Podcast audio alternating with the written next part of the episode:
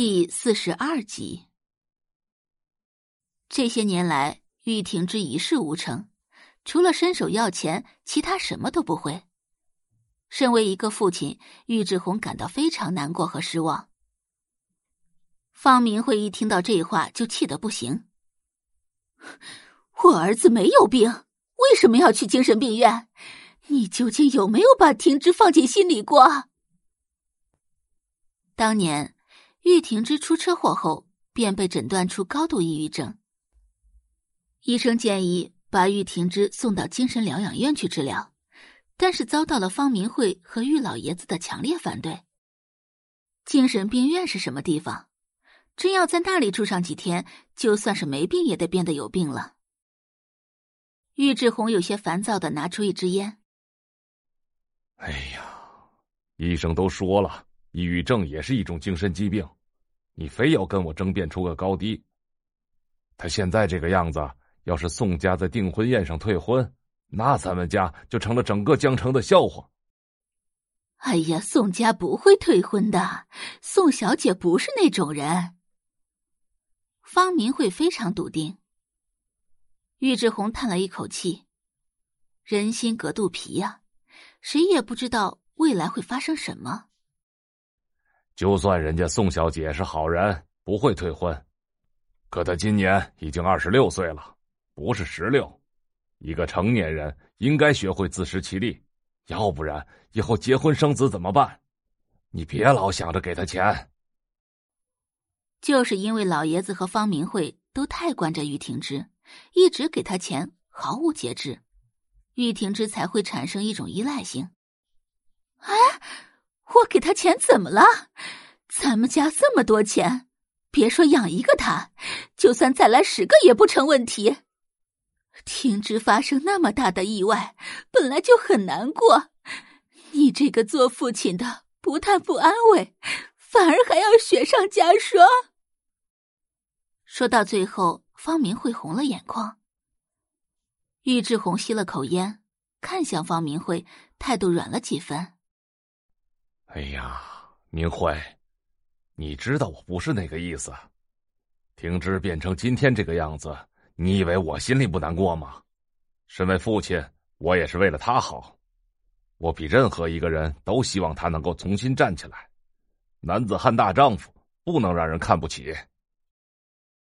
身为母亲，方明慧自然知道玉志红的出发点也是为了玉婷之好。可同样，身为母亲，她不能眼睁睁的看着玉婷之受苦受难。你以为我想这样吗？婷之之前受了多少苦，你不是不知道。你以为婷之心里就不难过吗？他以前是个多么高傲的人，现在变成什么样子了？他心里的苦又要去给谁说呢？身为一个母亲，我现在不希望我的孩子成龙成凤，我只要他开开心心的就行。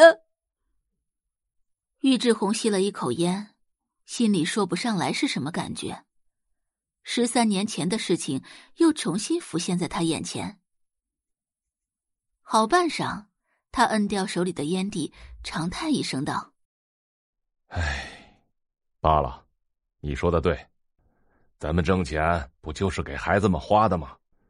趁我现在还有精力，就多给他积攒些资本。第二日，周磊压着心里的怒气，给宋画送来一套名牌连衣裙。把这个换上，一会儿跟我和宝仪去参加个茶话会，到时候你少说话，跟在宝仪身后，他让你做什么你就做什么，别给我们丢人。茶话会上都是豪门贵妇和世家千金，要是宋画做出什么丢人现眼的事情，唯恐会连累宋宝仪。周磊就这么居高临下的站在宋画面前，他已经可以预想到宋画接下来的反应了。宋画肯定会非常激动，对他感恩戴德。毕竟像宋画这种从乡下来的小村姑，肯定没有参加过茶话会。更没有穿过什么高档的名牌裙子。宋画正窝在阳台的吊椅上看书，眉眼间皆是岁月静好。听到周磊的话，他只是懒懒的抬眸，一片阳光洒在如玉般的脸上。没空。很简单的两个字。没空。周磊微微蹙眉，甚至以为自己出现了幻听。送话的意思是不去参加茶话会。感谢您的收听，去运用商店下载 Patreon 运用城市，在首页搜索海量有声书，或点击下方链接听更多小说等内容。